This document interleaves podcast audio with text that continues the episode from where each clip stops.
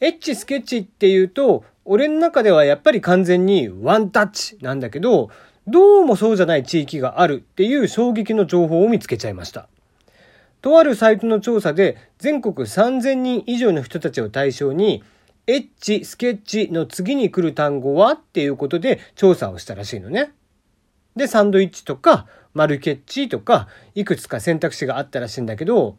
もちろん圧倒的にワンタッチが伸びていて、全体の78.9%がワンタッチだったらしいんだけど、やっぱりね、中にはそれ以外を選ぶ人っていうのもいたんだって。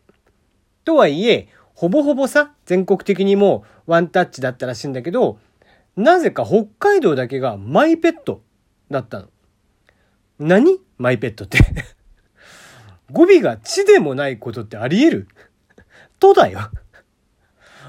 ね北海道では僅差だったらしいんだけど、マイペットは44票。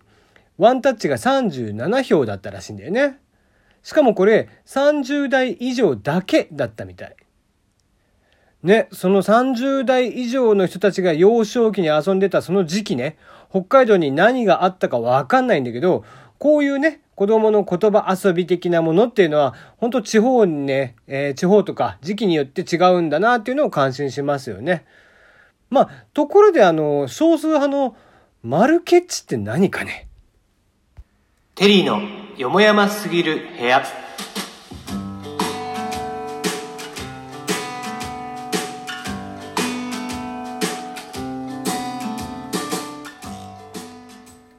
改めましてこんばんは。テリーのよもやますぎる部屋、テリーでございます。いかがお過ごしでしょうか？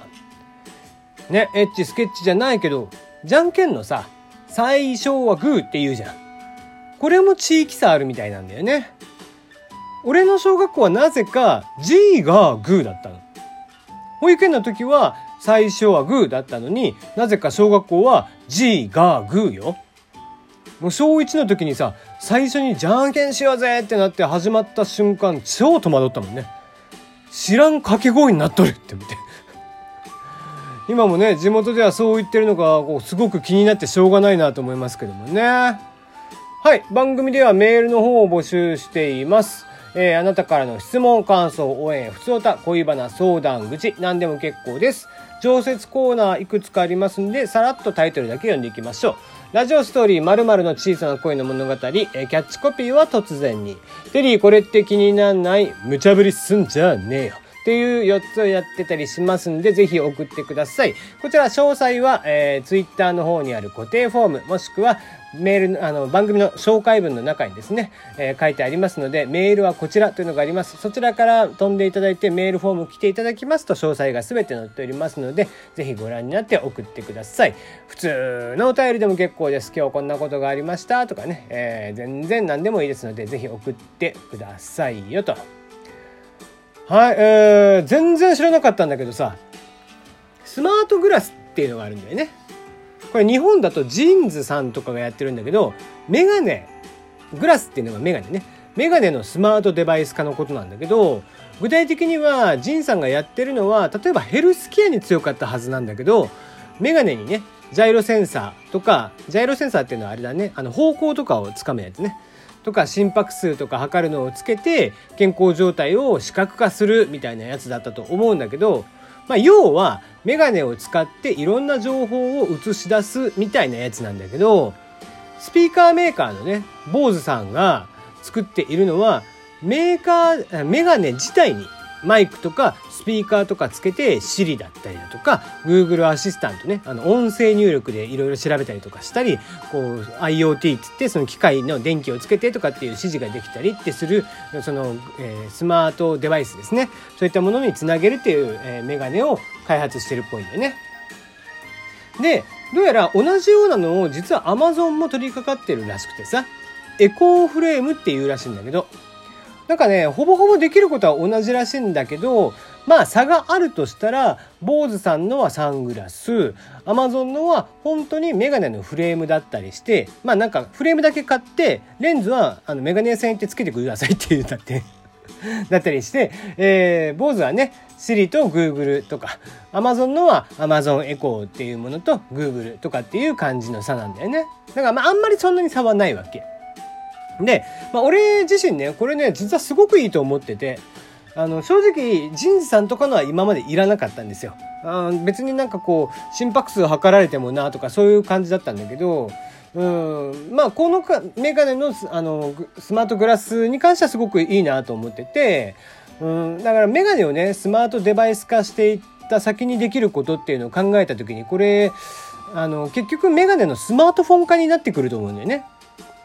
見えてるレンズに情報を表示したりしていく中でさやっぱり音の情報って必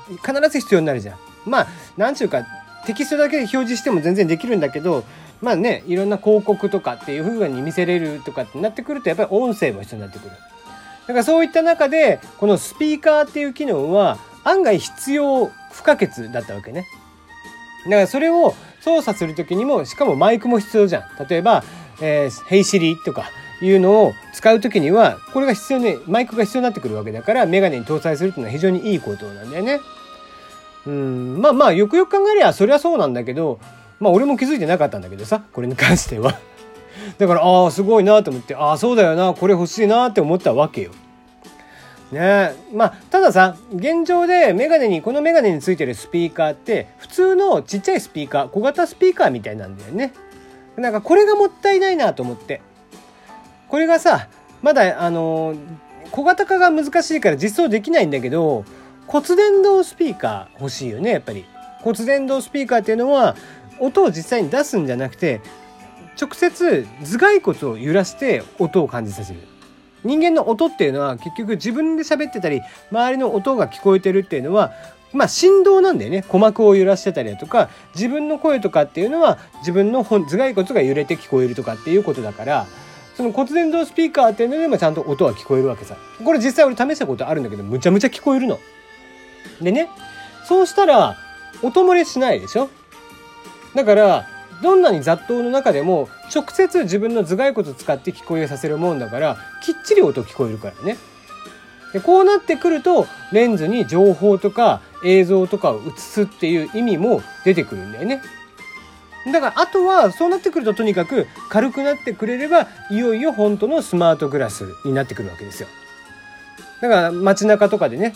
もう颯爽と歩きながらね堂々と、まあ、アダルトビデオが見れるっていう日も来るかもしんないよね。見ないよ AV は。ね、オープニングのエッチスケッチに引っ張られてんじゃないよっていうね。ね。えー、まあまあ真面目に話すとねもっと言えばそれにさ AR っていう拡張現実機能っていうのがあるんですよね。で例えば今はデジタルサイネージって言って最近駅中とかでみんな見たことあると思うんだけど広告がねポスターじゃなくてでっかいディスプレイとかがあってそれがね映像を流して広告を流してってしているわけじゃない？でもあれもさディスプレイにわざわざ変えなきゃいけないわけさ。そこ今まで壁だったところを。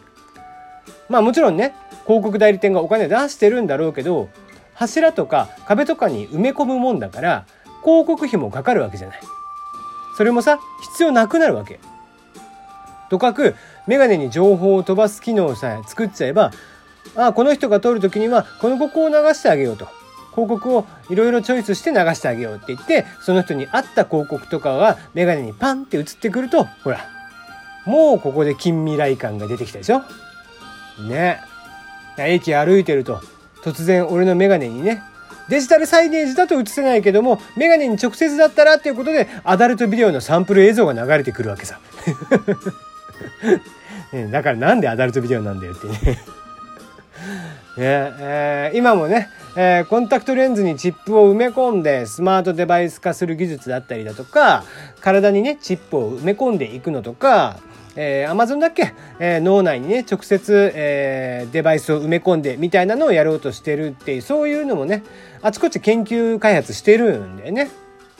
アニメのね広角機動隊とかでやっていたような近未来の技術みたいなのがどんどんどんどん現実のものになろうとしているわけですね。えー、今後10年まあ20年先かなどんな未来が待っているか分かんないんだけど